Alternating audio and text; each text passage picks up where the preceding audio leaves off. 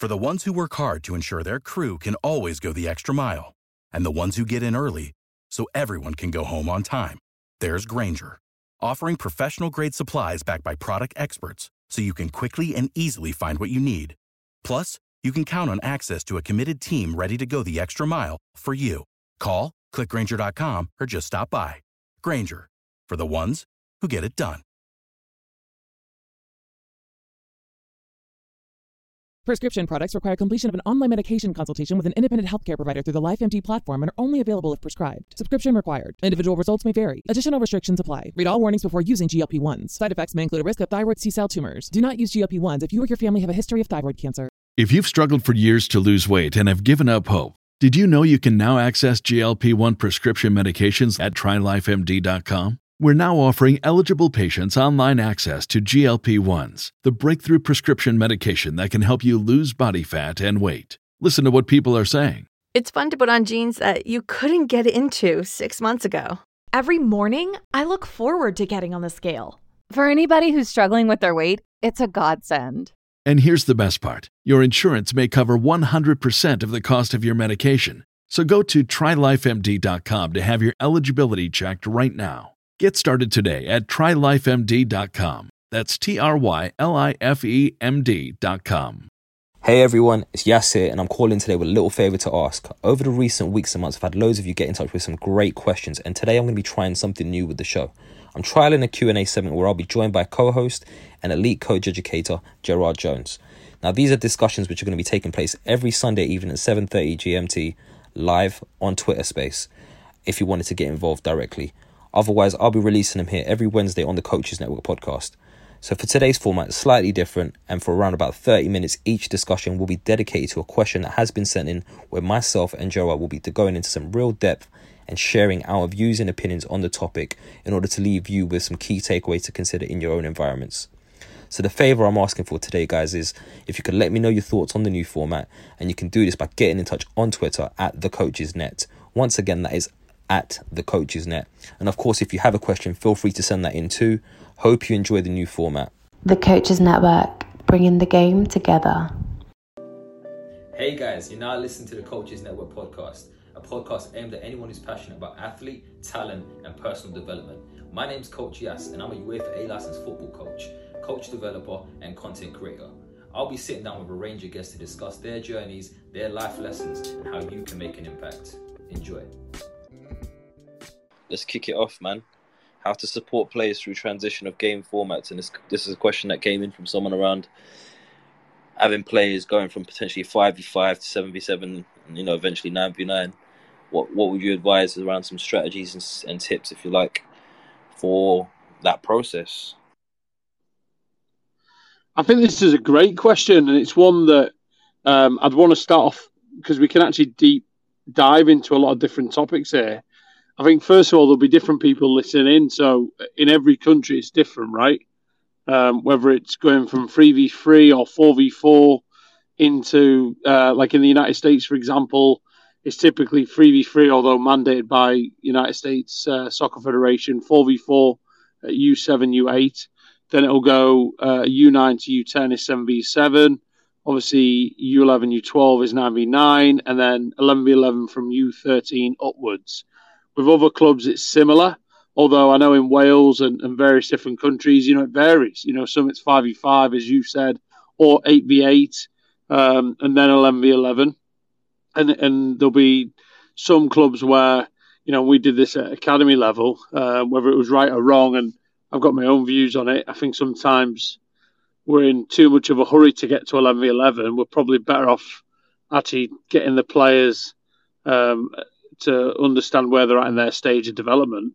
But there'll be some clubs that even at U12 or whatever, they're in that fast pace to give them exposure to 11v11, you know, early. I know when we used to play, you know, for example, I was a Rochdale uh, Academy coach um, for about 13 or more years ago and um, or so, wherever it was. And, and basically, we used to play teams like Burnley and Preston, and they would always typically you know, do 11 v 11 even at the younger ages because they were thinking they want to prepare them obviously for U13 and, and that transition.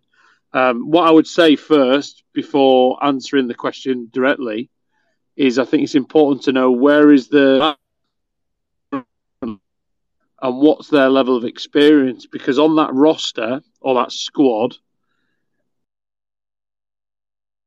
there'll be different players with different levels of game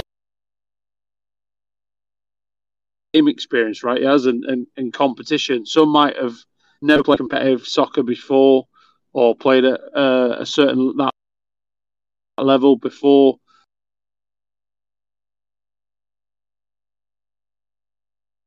Um, others will be coming out of maybe a development centre background or regional background or other. Um, in which case, sorry if my connection's dropping out. Hopefully, you can hear me now. Um, I'd say where each individual player um, is different based on the needs on that roster or that squad. You know, whether based on the number of years they've been playing, what level they've been playing at, and so forth. I think ultimately what we've got to do is the first question would be where where is the child at? Because obviously the whole team as a as a viewpoint will have players at different stages in their development. So even though the coach might have a preference to transition straight from 7v7 to 9v9 or 9v9 to 11v11, there'll be kids in there that this might be their first experience and they're still wrestling with some of the challenges at 7v7 or even like if they're used to playing up you know we had this age uh, debate at some of my clubs where we've had players play on an older age group but they're chronologically a younger player. And to continue on that trajectory we've had to put people you know, at their back at their age, birth year, if that makes sense. Um, because you know, going from nine v nine to eleven v eleven, they won't be able to deal with the pitch, the size of the pitch, the demand of the game physically, as well as some of the other things. You know, technically, tactically, they're, they're just not there yet. So for them, they need that more exposure at nine v nine. At academy level, it's different. You can kind of do what you want per se. Um, we've had players play um, on the younger age group because of their physical traits or wherever they may be, as, as an example. Because of those challenges. In the US, we're restricted. You know, you can really, you can only.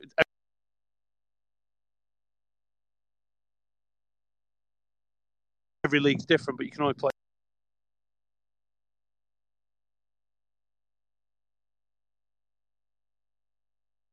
your birth year. So you have to. I would say, without bouncing around, would be that you know how do I support players through transitions of game formats? I think we've got to make sure that we're not in a rush, and we can deep dive into this. But my first point would be know where the kids are.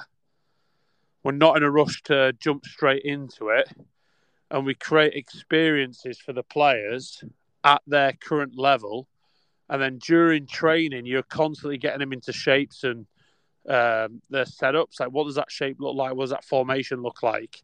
And it's a slow transition.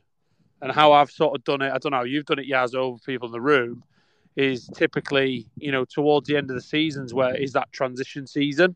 We started to give them more experiences because, you know, in the US, as an example, going from 4v4 to 7v7 is a huge jump because 4v4 is all about dribbling, staying on the ball, scoring goals, stopping goals. And that's their game, isn't it? And the chaos and the bunching and the, the, the crowdedness around the ball and then manipulating and falling in love with the ball. Because that's where they're cognitively at and psychosocially at. That's why I mentioned that point at the beginning. So to go from that game to then 7v7, where at 4v4 there's no goalkeeper, 7v7 there's a goalkeeper, there's units, there's offsides, there's goal kicks, there's throw-ins. They didn't have to do throw-ins at 4v4. It's kicking or dribbling. It's a, there's so many changes. It's a completely new game, isn't it? And equally to go to other formats. So what we would do is we'd always try and do like little 5v5 and 6v6 games where they get used to playing with a goalkeeper. And we would transition it against lower level teams.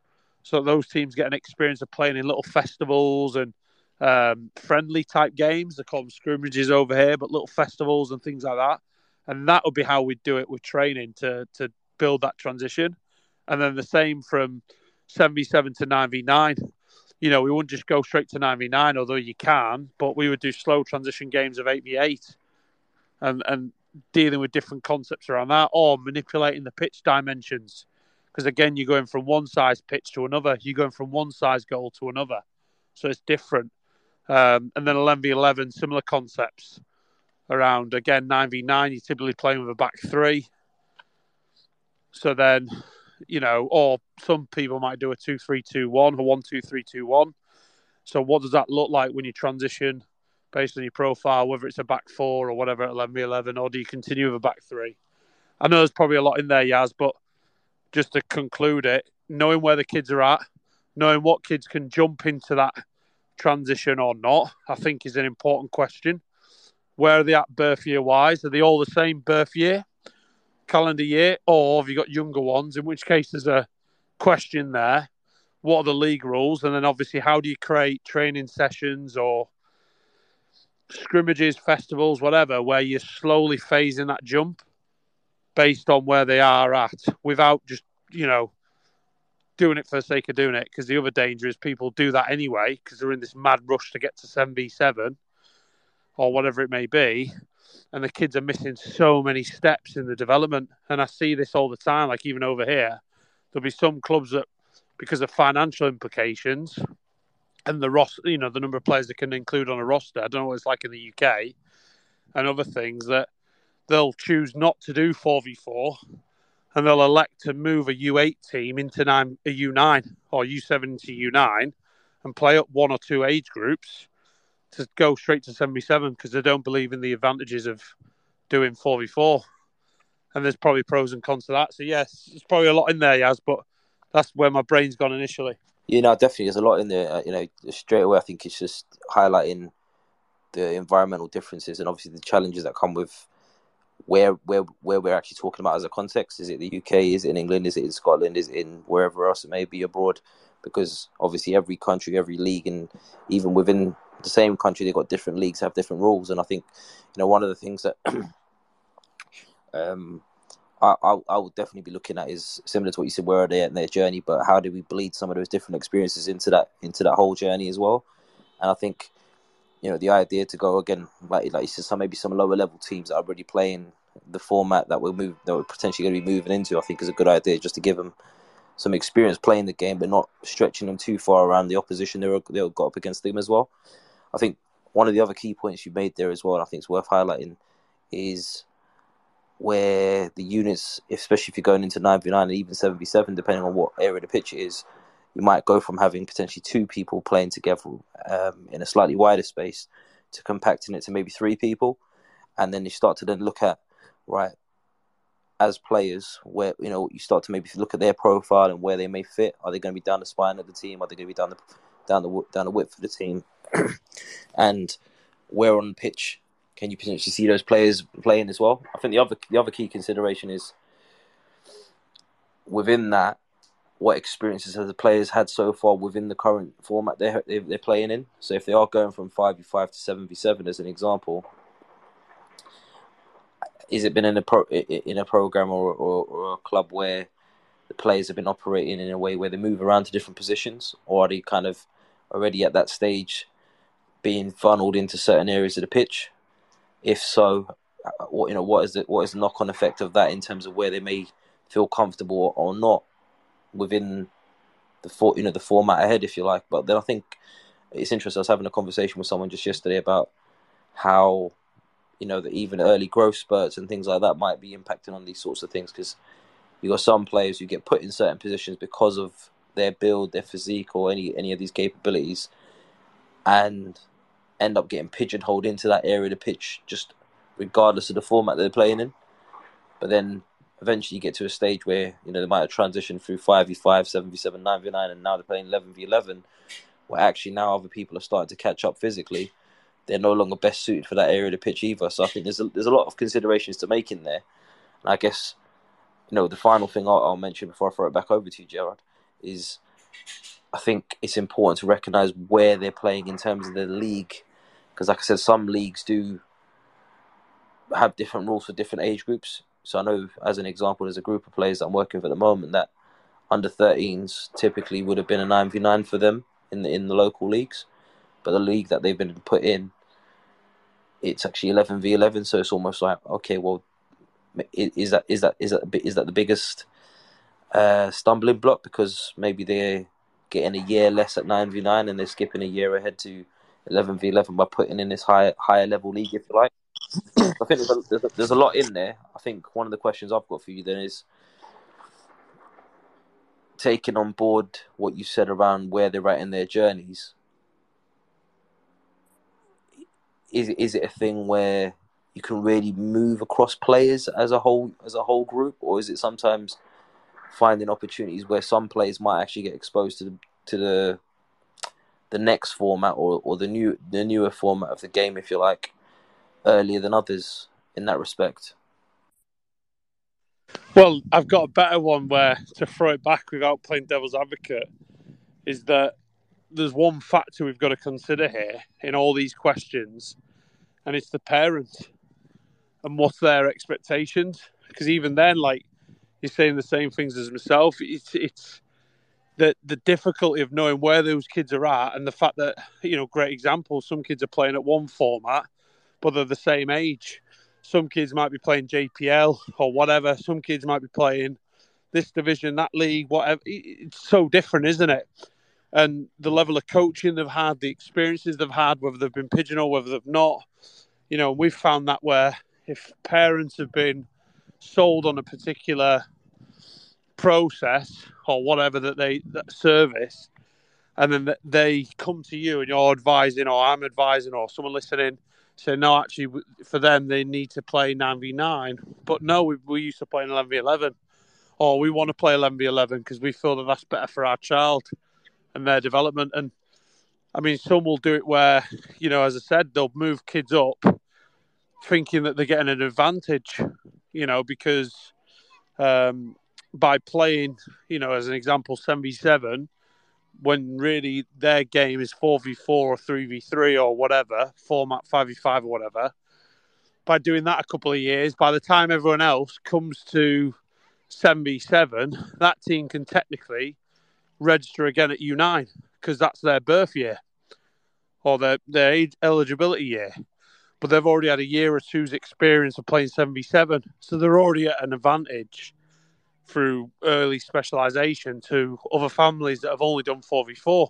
So they're not going to know the spacing and the units and the relationships and other things yet because they haven't been exposed to it. And that's a similar example right across, isn't it? So I think one thing we've really got to think about is what is the parents' expectation in this whole process before we go even any further because they might have something different and that's where we have to have an engagement piece with them and inform, educate, whatever, advise. But we need to we need to understand what their expectations are because they might be completely way off where we see that that, that team or that individual needs to go. Um, and that can obviously change that that answer for how do we support the players through the transition because it'll look very different, won't it, based on what they want? Sorry, as a yeah, no, I was up. just going to say I think there's, there's some great points, and I think it's important to highlight that you know something that you obviously put put out there earlier, there is pros and cons, right? You know, playing the four v four for slightly longer format means, or slightly longer longer period of time means that there'll be probably more technical outcomes that they get from that.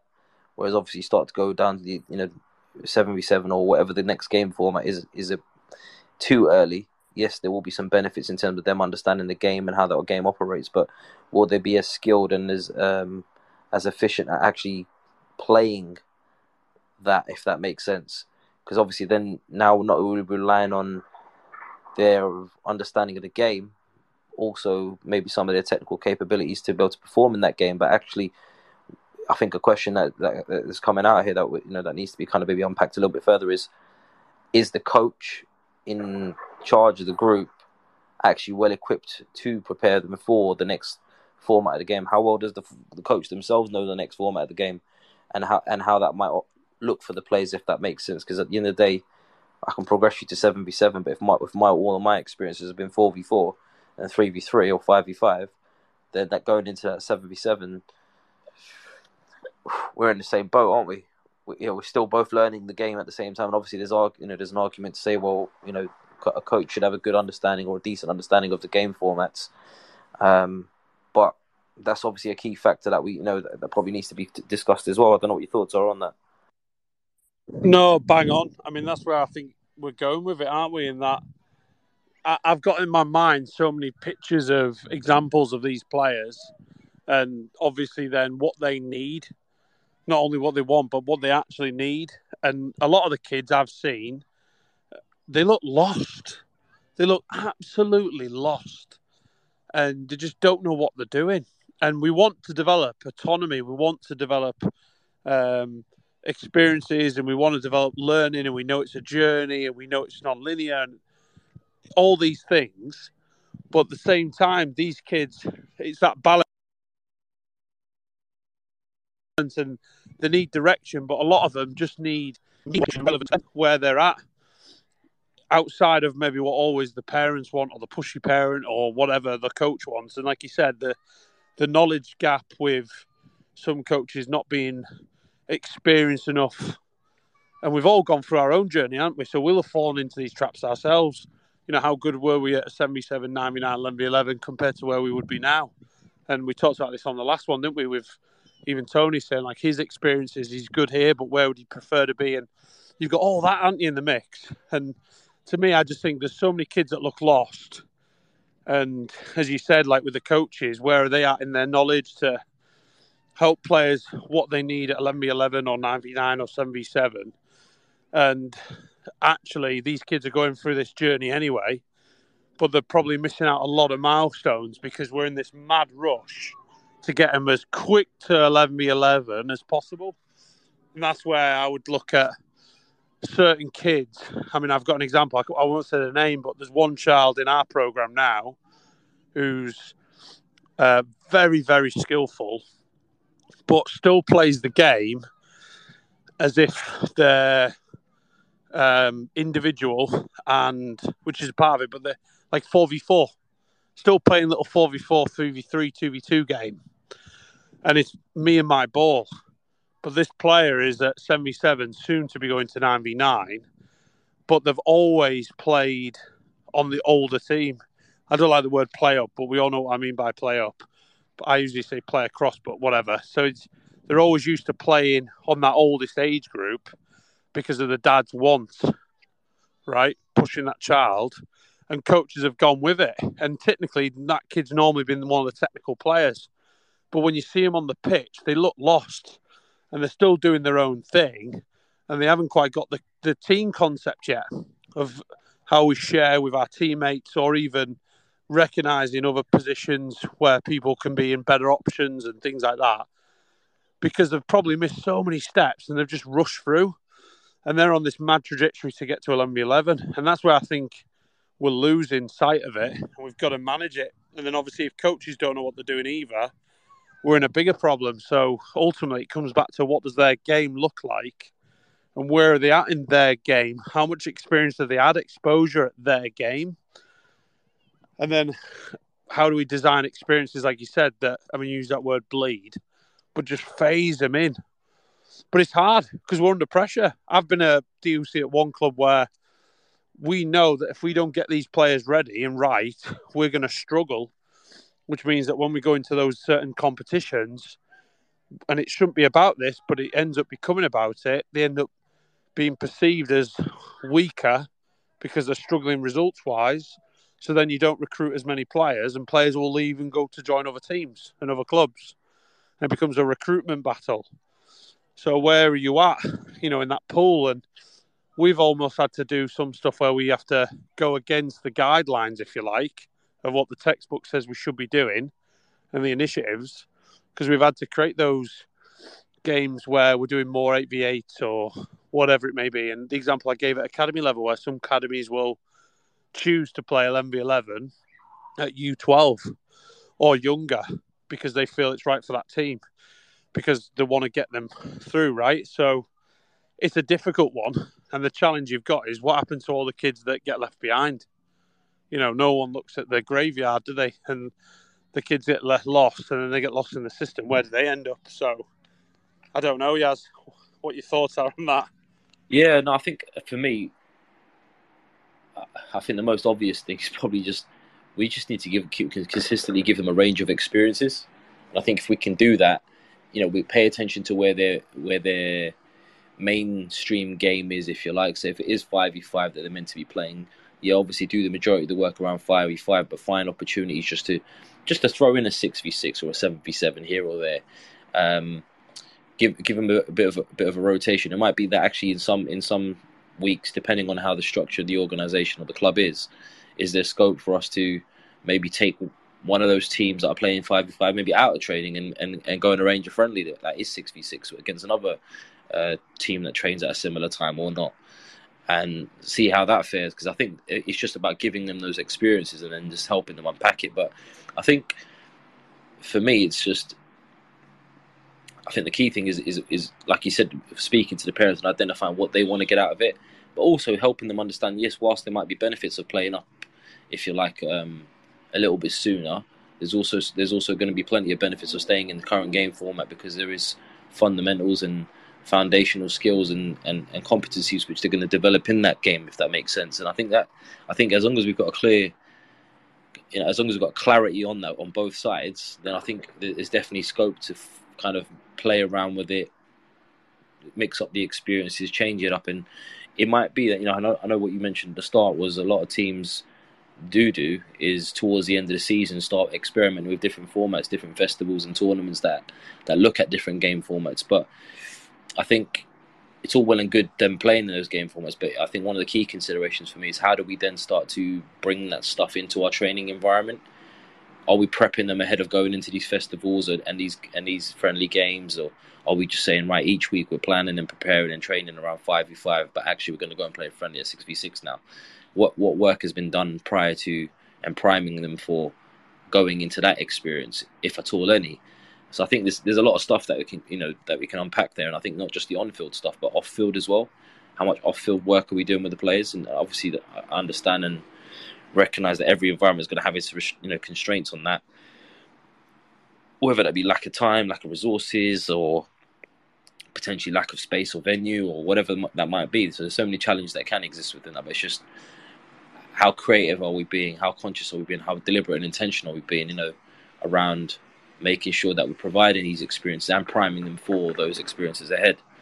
So yeah, I mean, there's a, there is a, there's quite a lot in there. I think there's a lot, and that's definitely where we've tried to do it. You know, in any of the clubs I've been at, where even now we're doing training experiences, or we'll do inter scrimmages.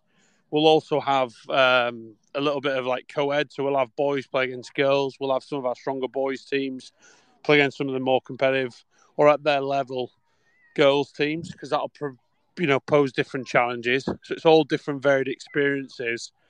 And again, like the formats, like you said, you, we wouldn't just jump into a an 8v8 game without working on those examples in a training session and what it might look like.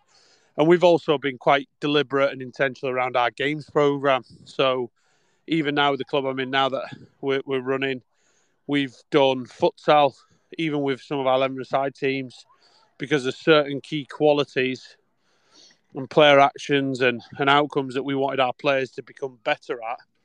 So that we we sort of had all our teams do futsal, and then we had some of our other teams do a six v six or an eight v eight indoor, um, and some of that wasn't always deliberate. It's more because like you said, like resources, field space, competitions, and there's not many options for 11 indoor where I am compared to other states. I'm sure it's the same in the UK. So you're kind of limited with what you can do. So you end up doing a makeshift 8v8 or 6v6 or whatever. But it's how you you get what you want out of it, isn't it? So we've used that to amplify certain things that we want to look for, and we've communicated that with the parents and with the families, and of course the players, and then how we've incentivized through learning objectives and challenges, because then that'll hopefully smooth that transition. And we're seeing it, you know, we're very new in, but straight away some of our teams that are transitioning from winter back into outdoor and going from different formats from 77 to 99 and 99 to 11 we're already seeing some of those um, correlations already and relationships because of where we've put people in positions, how we've structured the formats in training, as you said, as well as in some of the other competitions that we've purposely done. And uh, and also like giving people different experiences as well, not just going, you know what, this player's good at this, or this player's a bulldozer, or this player's a good defender. We're going to pigeonhole them into there, and that's what they're always going to be. We've tried to give them different challenges, but the beautiful thing is, you know, Yas, is you don't have the crystal ball. Like we don't know where it's going to end up, and we won't know until later on in the journey how really successful it was. But you're just trying your best at any given time, aren't you? And yeah, that's it. I mean, it's be interesting to see what we've, you know, other people's thoughts because we've got a lot of different experiences in the room. Definitely, I was just going to tail on to that. I think there, there is a lot of experience from a lot of people doing different roles in different in different areas of the game, and you know, it'd be great to get everyone's views and opinions on on, on this because I think it is you know just about sharing ideas, and I think just a couple of things just to touch on what you said there, though, Gerard, um, and a key point that you made there around using different gender f- formats against one another. But I think this is also really important to highlight. Obviously, depending on whether you're working with young boys or young girls, you have got a situation where even within those structures, they've got different um, frameworks or layouts for what the formats will look like across the different age groups. So it's almost you know, is there an opportunity to kind of uh, mix them in a little bit? And again, another thing as well that we we have probably haven't really considered often is those coaches who are working with mixed gender teams. How does that how does that then impact it? Because obviously, once they get to a certain age group, some players will be going on to go play nine v nine, but some will be continuing playing nine v nine, uh, some seven v seven, depending on where they end up breaking off to and what club or what league they end up going into as well. So I think there's a lot of considerations there, and I think, you know, one of one of the biggest points I'll, I'll just really try and emphasize and reiterate here is, is understanding the you know from the coach's perspective where the players want to get to and what they what they would like their journey to look like if that's even something that they've even considered yet. Are they happy to be in the in the current game format understanding the benefits and some of the maybe the drawbacks that might exist within it? Or do they do they want that challenge a little bit sooner or and are they ready for that challenge? So i think there's there's a lot in there. It'd be really interesting to get you know everyone else's thoughts or anyone anyone's questions opinions around anything that we said I think everyone's binned us off today, Gerard, man. There's some good people in. I mean, any thoughts from you, Tony, or Paul, or Rob, Nick, Keith? You know, some great experiences in the room, working at different levels, whether it be in the academy game or elsewhere. Yeah, Keith, go ahead. Evening, Keith. How are you, man? Just got to mute yourself, Keith. Some great questions again. Hello. Yes, Keith, I can hear you, mate. Ah, I got you. Uh, I think in the considerations, and there are many, uh, as there are questions, there are a multitude of answers to each and every one. I think it's dependent upon what your needs are, whether you're developing teams or you're developing individuals, and each format will draw out and furnish uh, certain skill sets. I think the the smaller the the format, then obviously we're developing more of an individual flair, the larger the format, because when you get to 11v11, it's a completely different format, and there is there's no comparable between small and large 11v11 format because the the pitch geography, the distances between players, and that then lies therefore another question is physicality and the ability for players to transfer the ball further distances. So as you'd mentioned, Yaz, uh, having a little flavour and dipping in in and out of these formats. You know, where there's there is this healthy diet of varying what's required and meeting certain needs for some, you'll miss out on others because you'll get players who are capable of getting the ball from A to B, whereas you'll get players who are, who don't have that skill set or have refined it yet because of leg strength being able to see the pictures. They may have something else in terms of the, their ability to to keep hold of the ball a little bit longer. So this variety of changing changing the formats because uh, where I work, we'll go five v five, but we'll be playing eleven v elevens, uh, nine v nine, seven v sevens, futsal stuff, uh, and it's all healthy. But it is it is dependent on whether where there may be some listeners developing a team, whereas if you're working at a, a, a pro club or a, an academy, you, are there to, or we're there to actually develop an individual for them further down the food chain. Definitely, I think there's a, there's a lot in there. And I think the, one of the key things that kind of just jumped out at me was what, while you were talking was when we're playing around with dimensions and things like that. It, you know, I think Gerard mentioned it earlier around you know expanding the pitches and playing different dimensions. But I, I think you know we talk about the goalkeeping situation as an example. I think a, a good way to kind of bring them into it is right before moving onto a full size pitch or, or bigger pitch, change the pitch, but maybe keep the goals the same to start with, and just gradually phase that process in and change one aspect at a time just so they get used to different bits. I think it's just an idea that came to mind while you were speaking there. I don't know what your thoughts are Gerard or Keith, or if Tony, if you're, if you're ready to jump in. No, I just echo what Keith said. I mean, it's every club's going to look different, isn't it? And it, it's interesting, obviously, especially the level you're working at Keith in Liverpool and some of your other experiences. If we can develop a blend and just recognizing, I mean, even there, there's going to be difficulties uh, depending on how we structure that games program so that we're not bouncing around too much. Because again, you know, it's good to develop these adaptable players and we'll put on experiences where they're playing 5v5, 7v7, futsal, other constraints, different. You know, I always remember going like MK Dons back in the day, and you some teams used to hate it because you you go. I loved it, and sometimes you know Dan Micciche'd have like a wide pitch and and it would be short and wide. Others would be long and and uh, narrow. Similar to United, you know, Paul will be able to test this more. I always remember taking some teams with, with Rochdale to United, and we loved it. The kids loved it because you'd end up playing. One pitch would be four v four with with two goals, two white like four goal game. Another pitch would be one big goal, one little goal. Another pitch would be no goals and it's like an end zone or whatever. There'd be different rules, different challenges, and it was all part of what we're talking about, as well as giving experiences for the players. But in some cases, it's dealing with different transitions, you know, and game formats. So, but then the challenge becomes is how what does that menu look like? You know, how do we create that menu of learning and it doesn't become too confusing for the kids where they're constantly bouncing around? And can we make it so it's a great game experience? Uh, so yeah, it's all pretty cool.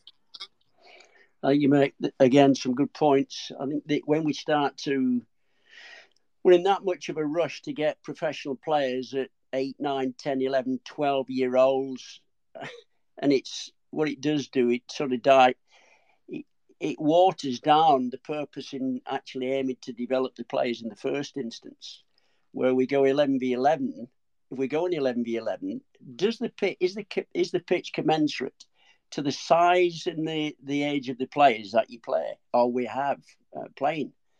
Because the pitches are massive, then all you're basically seeing is little 1v1 duels anyway because the players can't get the ball. You can't transfer it from A to B because the because of the distances and the proximity between the mates. And playing with with putting an extra couple of players on the pitch, if we're playing 7v7 formats, is the pitch, is it commensurate? Is it appropriate and adequate for the. Support for this podcast and the following message come from Corient. Corient provides wealth management services centered around you. They focus on exceeding your expectations and simplifying your life. Corient has been helping high achievers just like you enjoy their lives more fully, preserve their wealth, and provide for the people, causes, and communities they care about. As one of the largest integrated fee only registered investment advisors in the U.S., Corient has deeply experienced teams in 23 strategic locations. Corient has extensive knowledge spanning the full spectrum of planning, investing, lending, and money management disciplines. Leverage Corient's exclusive network of experts to craft custom solutions designed to help you reach your financial goals, no matter how complex they may be. Real wealth requires real solutions. For more information, connect with a wealth advisor today at corient.com. That's C O R I E N T.com. Corient.com.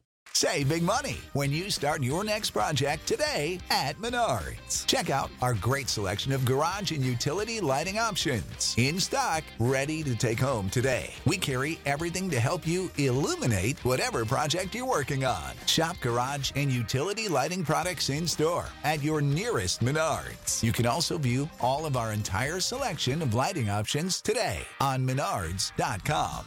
Save big money at Menards. When you need mealtime inspiration, it's worth shopping Kroger, where you'll find over 30,000 mouthwatering choices that excite your inner foodie. And no matter what tasty choice you make, you'll enjoy our everyday low prices, plus extra ways to save, like digital coupons worth over $600 each week. You can also save up to $1 off per gallon at the pump with fuel points. More savings and more inspiring flavors make shopping Kroger worth it every time. Kroger, fresh for everyone. Fuel restrictions apply players, and by putting an extra one or two players on the pitch, does it make much of a difference other than adding more players? So, development of individuals, or are we actually phasing in to actually develop the team? And as I say earlier, about the 11v11 game is a completely different game. There's no comparison between 11v11 and 5v5s uh, other than they're playing, they're playing, uh, you know, more individuals, lots of contact. So the pitch geography, the pitch sizes, the size of the goals, and then of course you've mentioned earlier about players. Do we then pigeonhole them too early, too quickly, because he's big and strong or she's big and strong? Do they actually play in a certain position? With the smaller formats, give them an opportunity to to to get a really good feel uh, of contact and a, and a, and get a nice feel of the ball as well. Definitely. I just want to kind of add one point as well. I think it's a bit more generic and slightly off topic, but I think the key thing here is as well as you mentioned it as well, Gerard. We're going to be trying things, and we, we're never going to know the, full, the you know the full outcome of it and the direct result of it until later down the line. But I think the key thing is, uh, as coaches, about being deliberate and intentional about what it is that we're trying to achieve when we take any action, whether it is around supporting players through transition to game formats, whether it's individual development or whatever else it may be. I think the key thing is if you go into the process with the mindset of what you do, you know, with genuine belief and faith in what you're doing is the right thing for those players, and I think that's that's probably the best place to start. And I think it's again a point worth making. I think um, for all coaches who are probably still pondering, am I doing things right? Am I am I not doing things right? And you know, doesn't mean things can't be better, but I think if you start with that in mind, then I think it's a good way to go go about it. Because I think the bottom line is with a lot of the things that we do discuss here, there isn't necessarily a right or wrong way to do it. Um, in fact, there's there's probably some wrong ways, and but there's also many rights. And I think as long as we can rationalise it, justify it around the players that we're working with, the context that we're in, I think that's a massive, massive consideration that we need to make as well. So, thank you for your points, Keith. You know, re- really useful, really insightful as well. Um, Tony, over to you, man. How are you this evening? Yeah, I'm really well, thank you. Um, obviously, been a, a busy day on on Twitter, uh, and uh, and nice to see some new faces joining in with your with your Twitter space. Um, great to hear Keith speak um, and get some different ideas, some different voices. You know, I support most of the comments um, that have been made all by everybody right from the from the start with with yourself and Gerard. Um, but I'm going to kind of just bring it back to that um, to the original question about, about how are we going to support them through the transitions. My thoughts on this, having spent a lot of t- my time, my coaching time in academy football, is that as everybody, there's no right or wrong answer here, but you are as coaches in some in some cases constrained by the rules that are put on you by the EPPP, for example, um, you can help to support that transition through the game formats within training. And I know Gerard mentioned earlier on about the uh, the kind of the rush to get to un, uh, to eleven aside. What we've always done um, where I've worked is the first half of the under 12 season, they play 9v9. Uh, and the second half of the under 12 season, they've always played. Uh, we've got as many 11 aside games as possible whilst sticking with the 9v9 format as part of the games program. So they might be additional games that they wouldn't uh, ordinarily have had. Um, and I think that kind of the end point for me is it football ultimately is going to be an 11 a side game whether you like it or not, unless the kids are going to go off and play futsal. Or um, I know that in like when I when I played out in Germany, they had a like a, an indoor league that was I think it was about eight or eight aside, um, but ultimately the game is eleven aside. So we've got to make sure that we get these players ready for that. Uh, yes, they've they've got the other formats, and they should be age and stage appropriate. I, I absolutely don't have a problem with that. So in terms of supporting the players through the transitions, because the transitions that are there uh, and laid out for us now, whether it's 5v5 to 7v7 to 9v9 to 11v11, help them get through it. So I had a discussion on Twitter last week with a guy uh, around this. And and his idea, and I thought it was a really good one. I ain't got a problem with this. Was to play the the first maybe half a season of eleven v eleven on a nine v nine pitch, uh, which I thought was a great idea. Why not? They're still getting the game, um, and then that second, the second part of that phase, if you like, to move them onto the bigger pitch. Ideally, with three quarter size goals, uh, and I, I realise that that is a problem for for many grassroots clubs. How, Tony, on that, how does that work with, or how does it work in that example, or even just thinking for yourself, based on, I guess, the diameter? So I, I know every league will be different. I'm trying to think what it is in the US. I think it's 75 by 40 as a minimum in terms of pitch dimensions, whatever it may be. So if you've got that pitch and then you're adding those extra four players to make it 11 v 11 each, you know, does it become too crowded and does that get too messy and get away from what it is, or what do you think about that? I think there's there's pluses and minuses for for doing it, but you can you can still on the nine v nine pitch playing eleven v eleven. I think if they're going to be under 12s, then I don't think it makes that much difference. What it does help the players with, if you like, is having those extra two players on the pitch because like the, the point that Keith mentioned earlier on about you know they can't switch the play from one side of the pitch to the other with one pass. Well, you know this way they can switch it by using creative play, by laying playing the ball in, getting it back, and hitting it while it's rolling. These kinds of things, um, and then the other the other discussion on pitch sizes if, is once you, once you do get to obviously you can, you, you can get two 9v9 games across one full size pitch. But once you need the extra space, there's still no need to go to a full size pitch. You can you can cone the pitch off. What we do with our under 13s, particularly if we've got a lot of smaller ones in there, is we would bring the end line up to the six yard line, cone it off, and make the pitch a yard or two yards narrower on either side, again by coning it off. Just because we haven't got lines painted down, it doesn't make it any less of a pitch. Okay, the cones sometimes get a bit disturbed, but you just go and put them back.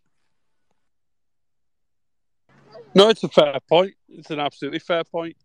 I think it's interesting. It's not a bad idea. Not, I've never tried it, so unless the only way I can think I've probably tried it, or we may have all done it, is if we've done it in a training session where we've added a few players extra and just let them play based on whatever pitch we've had within our session in that final game, or if we've scrimmaged against somebody. But I've never done it like officially per se um, as an organised event. But it'd be worth trying to see how it looked for the players. My my idea just coming out of this, I don't know what anyone's thoughts are, is how much do we ask the players, like what their opinion is, or because obviously we we always decide everything, don't we, with the menu, areas, everything.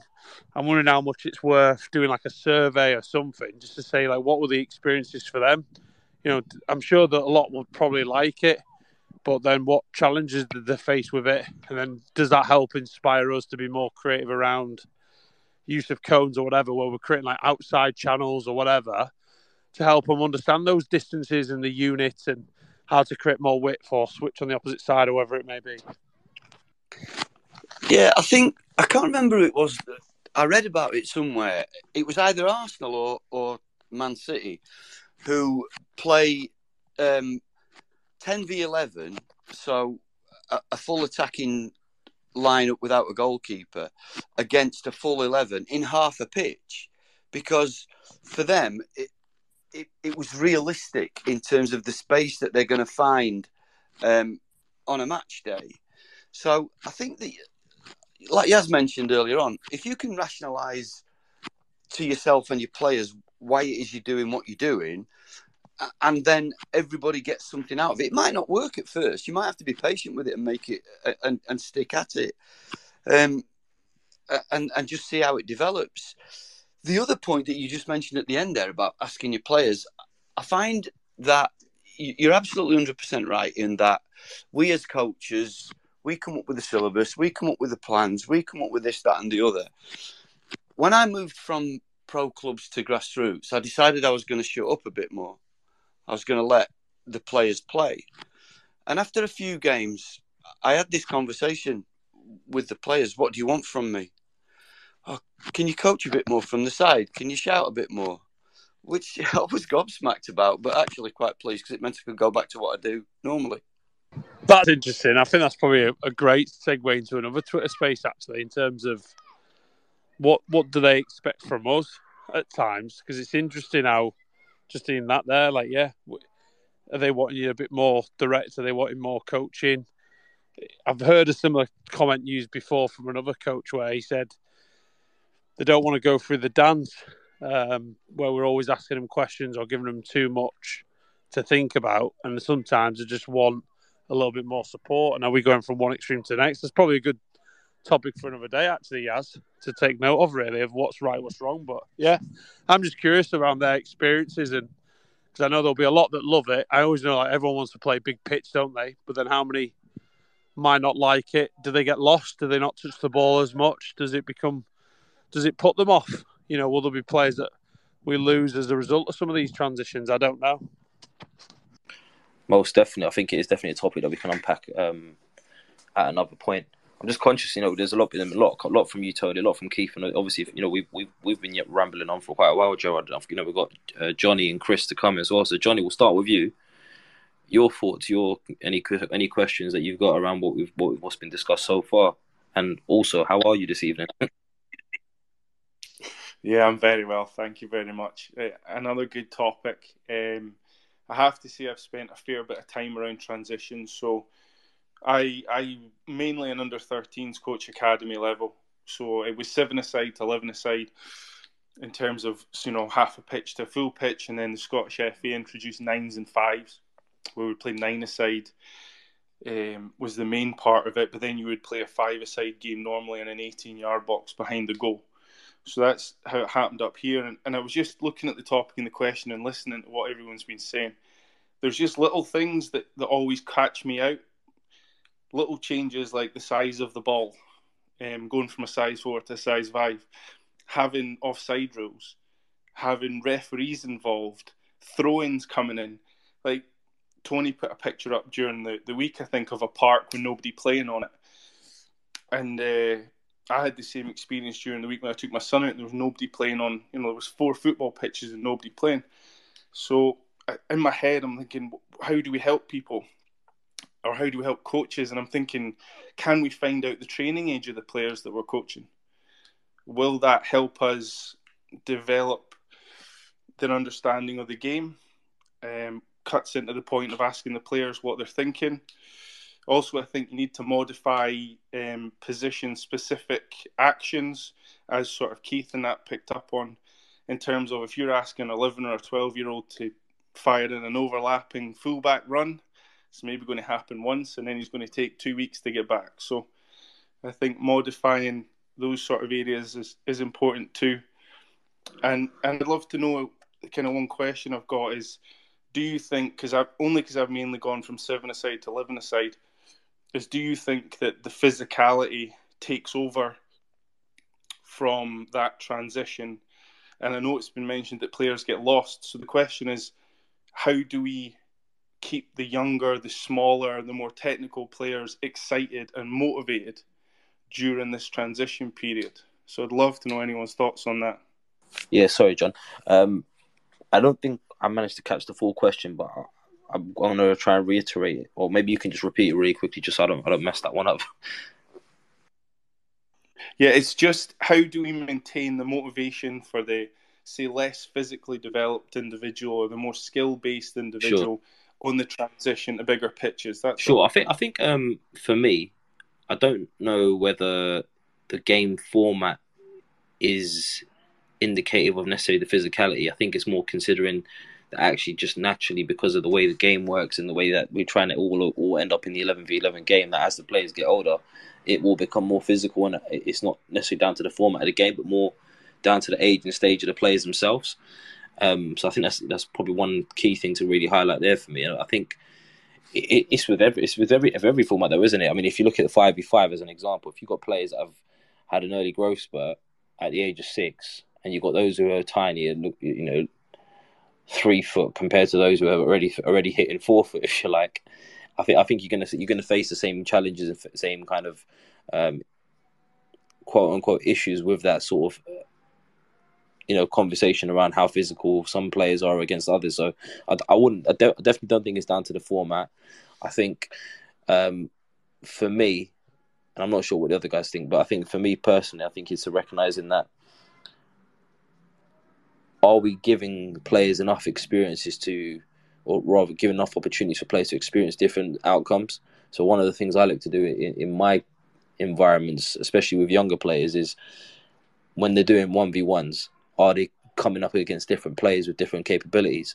So is it always the same players going up against each other as a pair, or actually are we giving them challenges in the way that let's just say we're doing a round of a round of one v ones and we've got six six or eight pairs in the group are we moving them around the pairs to make sure they're playing against different types of opponents? So maybe the first one v one is against someone who might be quicker than them. The second one might be someone against someone who might be slower than them. Someone who's maybe on an equal playing field to them in terms of physical capabilities or technical capabilities. In some cases, someone might be more technical, but the player they're coming up against is much bigger than them. Obviously, you can only utilize what you've got in your environment, and if they're all of a similar you know capability in that respect, then it is what it is. But I think where possible, try and expose them to these different opportunities as early as possible and as often as possible. But also recognizing, you know, I think this is where we have to be very careful with it. Is that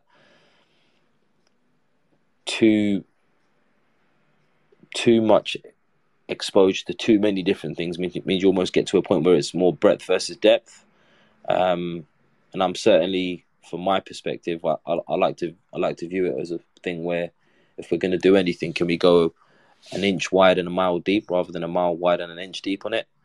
So I mean, th- those are just my thoughts. I don't know. I don't know if Gerard, you got anything you want to add there, or Tony's got anything to add on top. I was just listening. Eyes, Johnny. I found it quite fascinating because I had this question in my mind that I'm writing down, which is, are we preparing players to be uh, to be able to meet the physical demands of their game?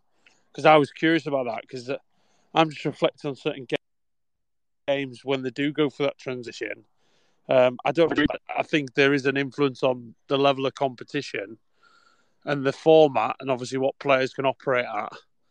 That does influence whether they can make that step up or or not, or how they struggle and how they overcome it or not. Because I know certain competitions over here, even at the lowest lowest level at grassroots, I'm talking the United States.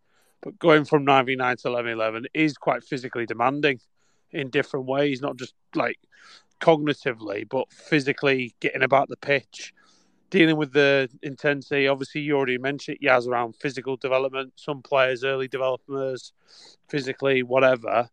And then, you know, you've also got some challenges in there around, again, what what durations people are used to playing. You know, that's one thing we haven't spoke about. How do people manage different formats of the game?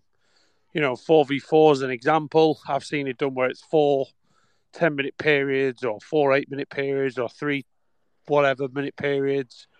Uh, you know, academy level, when I used to do the 12s and the 14s, I think 14s was different. We did used to play um, in England two 30 minute halves or 35 minute halves or whatever it was, I think and over here it's similar. It can go to 35 or 40, and then eventually as you get older, it gets to 45s.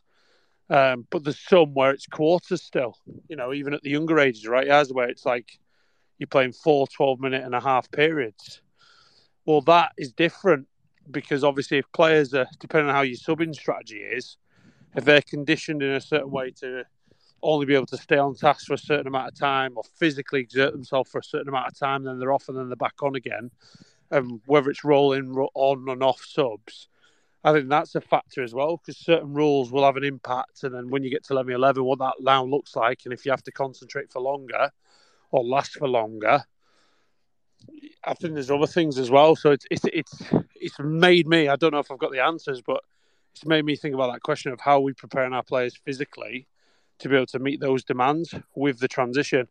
Because I know sometimes in clubs we've done it where we've played similar to well different. Tony's more point around 10v 11 was based on I'm assuming because Arsenal have got in possession in that animation. That's what's going to look like realistic. That's going to be right. We've done it in other ways at different clubs where um, we've done 10v11 because we wanted our players to deal with that physical demand or 9v11 playing outnumbered and they've got extra players. And how do you cope? I've done that against Bristol City. I've done this against many different clubs because of different things. And sometimes it wasn't even by design; it was by accident because we've had a player sent off, or or we've had less players that week and we've still played the game, and we haven't got as many subs, and you're playing with you know numbers down. But then, how do you get those players to become more physically robust? Um, without going off on different topics, I think it's a an interesting question for us all to consider, which is how we prepare these players physically. Um, just maybe think of it based on what you said, Johnny. I think just to, just to add to that really quickly, Johnny, as well. I think we've also got to be conscious that um, that last point that Gerard made around how we're preparing these players physically and developing these players physically. I think what we also need to think about is I see so many coaches go down the route of, oh, you know, I'm working in this corner, I'm working in that corner, and they they throw in a few hurdles here and a few a few of these things here and there or whatever. And I think we've also got to be in danger that we're not just doing certain things just to say that we're doing certain things when it's not actually having an impact. Like no one I know has ever uh, developed physically because they you know they ran through two hurdles a session, or they spent ten minutes running through hurdles in a session, or as an example, you know what I mean? Especially at such a young age as well. Um, so I think it's just being very conscious and being real, being realistic and honest with yourself. Like, is the stuff that I'm doing right now actually affecting the players and having an impact, or is it just doing it for doing its sake? If that makes sense. Um, I think we've got to be very careful on that one. Um, I am conscious of time, so let's bring on Chris. Chris, good evening, mate. How are you? Good evening. Um, thank you for letting me speak, and it's an absolute pleasure listening to everyone's um, experiences and viewpoints. On on the physical development side of things, is one answer trying to make sure that we have proportionately sized games for our small sided games that are relevant to your playing field? So like if you took whatever your playing parameter is on a Sunday as a so we'll use the full size, you know, 100, 100 meters by 60 meters. If you were going to do like a 4v4 in that environment, you would have the amount of team players you have on one team uh, times by the length and the width of your full size environment. So the game pitch that it would play on would be proportionate to the, the amount of players and the size of your pitch on a Sunday. So it's like making sure that your sessions have proportionate spaced practices. An example of something that could help that physical preparation, or is that something completely different? So, sorry, Chris. Um, I didn't quite catch the question there. I don't know whether it's my connection or not, but no, it's it, it, it's just a question of so um, something that I learned on my on my B license in sure. Germany was they have uh, like a formula to make sure that for like for, so to make sure that you're physically conditioning your players right. um, in relevant pitch proportions sure. to to whatever your Sunday or Saturday right. pitch yeah. is look like. And I was wondering, is that something that is done in um, other contexts and experiences in the UK um, as a way to? to I wouldn't. I wouldn't say it's explicitly uh, covered in that in that way, shape, or form. I don't, I, not not certainly from my experiences, but I think it's it's definitely considerations to make around. I don't think there's a there's necessarily a formula that's shared in the in the in the courses, if you like, if that's what if that's what you're um, leaning on, or referring to. Um, but Gerard, Gerard might have a bit more context for you because obviously he, he's done he's done a bit of coach development across different nations and different continents. So there might be a bit more, um, a bit more to share. Gerard, I don't know what your thoughts are on that one, man. Yeah, I know the FAW on a lot of their courses, even with the C license upwards, they've had formulas. So we would teach it based on the spacing and again, like how many players you'd have within a practice and how that relates to dimensions, how many should be in that particular area, just so people aren't just winging it, going, "I'm going to do a five v three here or whatever." It would actually be, well, then what would that area size look like? Um, and I'll try and dig it out because I've got it on my G drive, so I'm happy to share stuff. Um, I'm sure I won't get in too much trouble because it's all public information anyway. Um, I would say that in, I mean, just reflect on my own journeys at different academies in England and the UK, um, USA, Morocco. We would typically organise our practices based on certain distances or whatever. But I was probably in a different context where we had the luxury, even not always the case at Cat Three because you might be on like a turf pitch with a high school and you're on a third of a field, but typically we'd have a lot of uh, space. So I know even at um, where I am now, we're blessed with 10, 11 size all turf pitches, and every coach has a space. So that isn't an issue for them. They can literally go on exactly the dimensions and it's all lined for them. Whether they're playing 77 99, look, they've got the pitch geography down to a T. There should be no excuses about pitch geography uh, for the coach in our club because they've got that luxury, whereas others might not have. We would certainly look at it even in Morocco, where even with our national teams, we would look at like what's the distances between the back four and what have you, and how how compact they'd play, and then we would recreate those same distances in a training session. So if we're playing against a Ghana or a Senegal, we know that they're going to defend within this distance, within the the penalty area and reduce or whatever it may be in a low block or a mid block, that would be the area size that we would actually create for that practice because it's a lot more around match preparation and then some of the physical demands and, and other constraints to, to consider, like how we're finding players in between lines based on the distances between the units. So we would actually plan that, to be fair, and then even we would do stuff where if it's like a seven o'clock kickoff, at night or 10 o'clock kickoff during Ramadan or whatever, we would factor that in from different cycles, but also we'd factor in what time we're training the day before so that we're lining up, if that makes sense, with the kickoff time. Um, so, yeah, we would do it. Um, I just don't think everyone's probably got that time or resource or space to, to go into that area. So, I don't know how appropriate it is for every club, uh, but we've, we've definitely done it. Sorry, Tony, you had your hand up. Yeah, I kind of. It was just a quick observation, really. When when I first started tutoring for the FA, um, a lot of the practices, although it wasn't explicitly mentioned, if you were doing a one v one, for example, we a lot of the FA courses used to be based around grid work. So if you're doing one v ones, it was nearly always in a ten by ten. The, the the thinking behind it being that in a 10 by 10 area on the pitch, you're most likely to have either 1v1 or 2v1. If it was maybe a, a 2v2, for example, um, then it might be a 20 by 10 or a 20 by 20, depending on the topic. Uh, and the more players that you added in, the more the, the bigger the the space was. So I think in terms of what Chris was asking, the FA certainly used to used to do that. What I found um, and I still still sometimes have to move stuff around on the fly, is that I know the size of the area that I need for the players that I'm working with and the topic that I want to bring out. Now, I'm quite restricted with this new job in that sometimes we've only got half of a third of a pitch, and I might have 14 players. So, what I then, what I'm then working on becomes shrunk down but still transfers to the to the bigger to the bigger pitch. So we're working on the principles of what we want to do rather than the exactitudes of what we want to do. No, I think it's a great point, and something I was just thinking about, even just out loud as you were talking, was how often, you know, even if you have got space, it's that old adage of like, you know, we talk about maybe our defenders aren't very good at dealing with threats in behind or whatever it may be, but maybe our practices aren't long enough for posing those threats that they would typically have in a real game.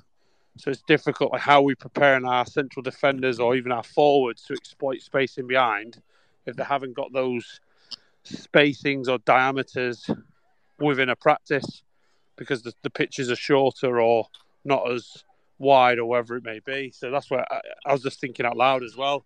Interesting points. Derek, can I can I make a point? Yeah, go for it, Keith. Yeah. Uh, like Tony, I delivered for the FA for many years, and I think it was Chris who actually who asked the initial question regards to pitch size. And is there a? I don't think he mentioned the word formula, but back in the day, 60 by 40 was 6v6. 70 by 50 was for 7v7s, 90 by 60 was for 9v9 and onwards. And I don't know whether it was accurate or not, uh, but evidently that was commensurate to the the number of players on the pitch was linked to the distances between each player. Uh, whether it's, as I say, whether that was a, a true uh, picture or not is is is debatable. The other thing, of course, in all of this is because of players and their development, certain players may require more physicality because currently they may struggle on the touches, so the technical proficiency may be a little, may need a bit refinement, but they're very good at galloping. They're very good in big spaces, whereas the you, you technically tidy, current tidy players, which again coming back to I think what John had mentioned or asked was what do we do with the younger players that are technically capable may struggle with big pitches? My answer to that, we need to look after them. And then it is it's then an element of adaptation for those players. Can they then find a different way in getting up and down the pitch by quicker touches, uh, sharper touches, more intelligent touches, and then linking them with players that are very, very, uh, very sharp and working off the ball. So they're working in, in a unit, but still be able to find their way. And I know I've probably answered a couple of questions there, uh, but I think it's important to share some information that I've had from previous learnings and, and, and delivery, of course, in terms of pitch size. But then, what are the benefits of that for the younger players or the smaller players that are technically very good? Johnny, you got your hand up, mate. Go for it. Yeah, something's just come into my head there while Keith was talking, and, and it's kind of give an example. Is I would have eleven and twelve year old players, and we we would have the fortune of playing in stadiums. So again, I'm not too sure how familiar people are with Scottish stadiums and pitch sizes, but you know we could play at Kilmarnock or at Hamilton, and we'd play on the pitch. And these these things are close to the dimensions of Hampden. These are monsters. So we we worked on a phrase which was get something so if anyone heard the phrase get something, they knew the aim was to kick the ball off an opponent to win a throw in or to win the 1v1 to win a free kick. Figure out a way, a stop in the game that would allow us to get into shape or find space and then move up the pitch. So the pitches were just physically too big to play on. We couldn't go from defence through midfield, through to strikers, and into the goal because it was just too big. The boys were burst, especially the first few months of the season. So it was just something that came into my mind was just that phrase that we always used. And the other part that came into that was we always made sure that we got our 10 yards from the ref. So if we got a free kick, we made sure we got our 10 yards so that we could then build in length or width or depth to our play by controlling the game. It was just two things that came into my head. That was all. No, I love it, Johnny. I think it's been great. I don't know what your thoughts are, Yazo, or everyone. I mean, there's absolutely loads been shared, and I think it's just class to, to get everyone's experiences and ideas and different challenges because it just goes to show there's a lot. we could probably go even longer on this same topic and go off in different directions. So I, I think it's class with all the, the contributions. I'm definitely going to be re listening back to it just to, to see if there's anything I've missed or could think of differently next time. But yeah, massive thank you to everyone who's who's contributed. I don't know if there's anything from you. Oh. I think I think you hit the nail on the head, Gerard. I think there's been a, there's been a, a lot of information in tonight's discussion. To be honest, you know, and, uh, you know, first I want to say massive thank you for obviously Tony, Keith, John, Chris as well. You know, for sharing your views and your thoughts um, and some of the questions that have come up because I think there's, you know, it just goes to show just how important it is to have conversations like this and have communities like this where we can share information with like-minded individuals who, you know, uh, you know, the way I like to put it, get better at this thing that we call coaching because um, I think I think it's important. We haven't got all the answers as individuals, but I think together we can get a lot closer to getting it right, uh, regardless of what context we work in. So no, I think I think everything's been summed up really, Gerard. And I think if there's, like I said, there's anything you can take away from this one is just come back next week.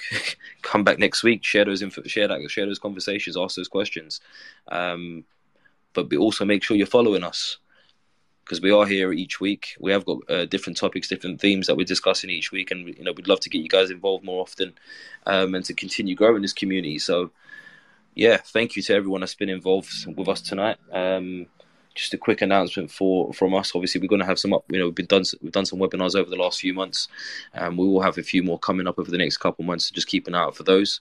Make sure you're following myself and Gerard and everyone else in the conversation. Um, even away from this space, it'd be great for you guys to just network and discuss and catch up with one another around different experiences that you've had. And then um, just um, from the coaches network standpoint, I've got a, a, a, community coach mentoring group which I'm going to be launching in a couple of weeks. So if you're interested in getting involved in that, um, there'll be a select few coaches which can access that um, to really make it a bespoke and personalised experience for the those that are involved. Um, feel free to get in touch for more information on that. Gerard, over to you, man. No, amazing. Great conversation. Look forward to seeing everyone next week. And uh, hope everyone has a great rest of the evening. Awesome. Take care, guys. Have a great evening. And hopefully see you guys next week. There you have it, guys. Another episode of the Coaches Network podcast, where our aim is to bring the world of athlete, talent, and personal development together to just one platform. And you can help us with that mission right now by sharing this episode or any of your favorite episodes with everyone that you can think of. You can tag us in those mentions as well on Instagram at the Coaches Network or on Twitter at the Coaches Net. We look forward to hearing from you. Let us know what you thought about today's episode. And until next time, guys, take care. You know how to book flights and hotels. All you're missing is a tool to plan the travel experiences you'll have once you arrive. That's why you need Viator. Book guided tours, excursions, and more in one place. There are over 300,000 travel experiences to choose from, so you can find something for everyone. And Viator offers free cancellation and 24 7 customer support for worry free travel. Download the Viator app now and use code Viator10 for 10% off your first booking in the app. Find travel experiences for you. Do more with Viator. For the ones who work hard to ensure their crew can always go the extra mile, and the ones who get in early, so everyone can go home on time. There's Grainger, offering professional grade supplies backed by product experts so you can quickly and easily find what you need. Plus, you can count on access to a committed team ready to go the extra mile for you. Call, clickgrainger.com, or just stop by. Grainger, for the ones who get it done.